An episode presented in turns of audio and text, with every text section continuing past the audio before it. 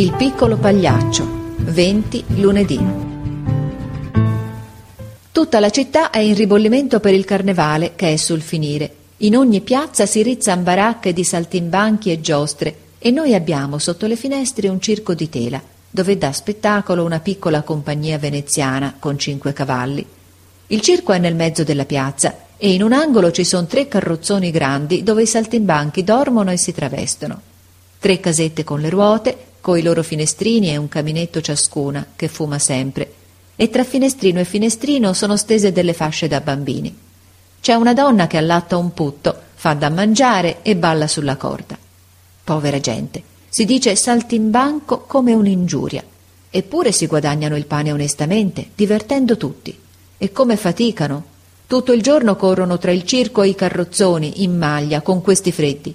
Mangiano due bocconi a scappa e fuggi, in piedi, tra una rappresentazione e l'altra, e a volte, quando hanno già il circo affollato, si leva un vento che strappa le tele e spegne i lumi, e addio spettacolo. Debbon rendere i denari e lavorar tutta la sera a rimetter su la baracca. C'hanno due ragazzi che lavorano e mio padre riconobbe il più piccolo mentre attraversava la piazza. È il figliuolo del padrone, lo stesso che vedemmo fare i giochi a cavallo l'anno passato in un circo di piazza Vittorio Emanuele. È cresciuto, avrà otto anni. È un bel ragazzo, un bel visetto rotondo e bruno di monello, con tanti riccioli neri che gli scappan fuori dal cappello a cono. È vestito da pagliaccio ficcato dentro a una specie di saccone con le maniche, bianco ricamato di nero, e alle scarpette di tela. È un diavoletto, piace a tutti, fa di tutto. Lo vediamo ravvolto in uno scialle la mattina presto che porta il latte alla sua casetta di legno. Poi va a prendere i cavalli alla rimessa di via Bertola. Tiene in braccio il bimbo piccolo, trasporta cerchi, cavalletti, sbarre, corde, pulisce i carrozzoni, accende il fuoco e nei momenti di riposo è sempre appiccicato a sua madre. Mio padre lo guarda sempre dalla finestra e non fa che parlar di lui e dei suoi, che han l'aria di buona gente e di voler bene ai figliuoli. Una sera ci siamo andati al circo. Faceva freddo, non c'era quasi nessuno, ma tanto il pagliaccino si dava un gran moto per tenere allegra quella po' di gente, faceva dei salti mortali, s'attaccava alla coda dei cavalli, camminava con le gambe per aria, tutto solo, e cantava sempre sorridente, col suo visetto bello e bruno e suo padre, che aveva un vestito rosso e i calzoni bianchi, con gli stivali alti e la frusta in mano, lo guardava. Ma era triste. Mio padre ne ebbe compassione e ne parlò il dì dopo col pittore Delis che venne a trovarci. Quella povera gente s'ammazza a lavorare e fa così cattivi affari. Quel ragazzino gli piaceva tanto. Che cosa si poteva fare per loro? Il pittore ebbe un'idea. Scrivi un bell'articolo sulla gazzetta, gli disse. Tu che sai scrivere, tu racconti i miracoli del piccolo pagliaccio e io faccio il suo ritratto. La gazzetta la leggono tutti e almeno per una volta accorrerà gente. E così fecero. Mio padre scrisse un articolo bello e pieno di scherzi che diceva tutto quello che noi vediamo dalla finestra e metteva voglia di conoscere e di carezzare il piccolo artista. E il pittore schizzò un ritrattino somigliante e grazioso che fu pubblicato sabato sera. Ed ecco alla rappresentazione di domenica una gran folla che accorre al circo. Era annunziato rappresentazione a beneficio del pagliaccino. Del pagliaccino, come era chiamato nella gazzetta. Mio padre mi condusse nei primi posti. Accanto all'entrata avevano affisso la gazzetta. Il circo era stipato. Molti spettatori avevano la gazzetta in mano e la mostravano al pagliaccino che rideva e correva or dall'uno or dall'altro, tutto felice. Anche il padrone era contento. Figurarsi, nessun giornale gli aveva mai fatto tanto onore e la cassetta dei soldi era piena. Mio padre sedette accanto a me.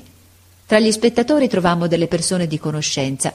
C'era vicino all'entrata dei cavalli, in piedi, il maestro di ginnastica, quello che è stato con Garibaldi, e in faccia a noi, nei secondi posti, il muratorino, col suo visetto tondo, seduto accanto a quel gigante di suo padre, e appena mi vide mi fece il muso di lepre. Un po' più in là vidi Garoffi che contava gli spettatori calcolando sulle dita quanto potesse avere incassato la compagnia. C'era anche nelle seggiole dei primi posti, poco lontano da noi, il povero Robetti, quello che salvò il bimbo dall'omnibus con le sue stampelle fra le ginocchia, stretto al fianco di suo padre, capitano d'artiglieria, che gli teneva una mano sulla spalla. La rappresentazione cominciò. Il pagliaccino fece meraviglie sul cavallo, sul trapezio e sulla corda. e ogni volta che saltava giù tutti gli battevano le mani e molti gli tiravano i riccioli.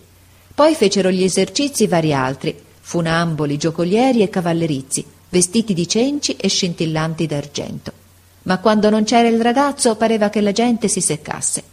A un certo punto vidi il maestro di ginnastica fermo all'entrata dei cavalli che parlò nell'orecchio del padrone del circo e questi subito girò lo sguardo sugli spettatori come se cercasse qualcuno.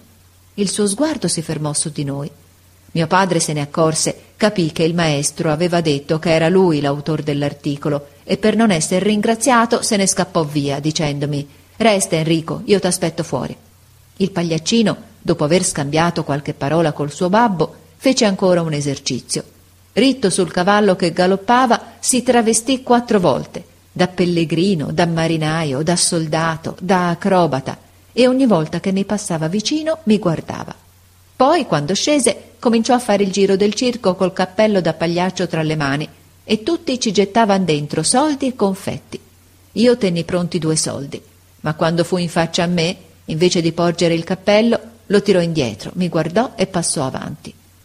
Rimasi mortificato. Perché m'aveva fatto quello sgarbo? La rappresentazione terminò. Il padrone ringraziò il pubblico e tutta la gente s'alzò affollandosi verso l'uscita. Io ero confuso tra la folla e stavo già per uscire quando mi sentii toccare una mano. Mi voltai. Era il pagliaccino, col suo bel visetto bruno e i suoi riccioli neri, che mi sorrideva. Aveva le mani piene di confetti. Allora capii. Vorresti tu, mi disse, aggredir sti confetti del pagiazzeto? Io accennai di sì e ne presi tre o quattro. Allora, soggiunse, ciapa anche un vaso. Dammene due, risposi e gli porsi il viso. Egli si pulì con la manica la faccia infarinata, mi pose un braccio intorno al collo e mi stampò due baci sulle guance, dicendomi: To, e portighene uno a topare.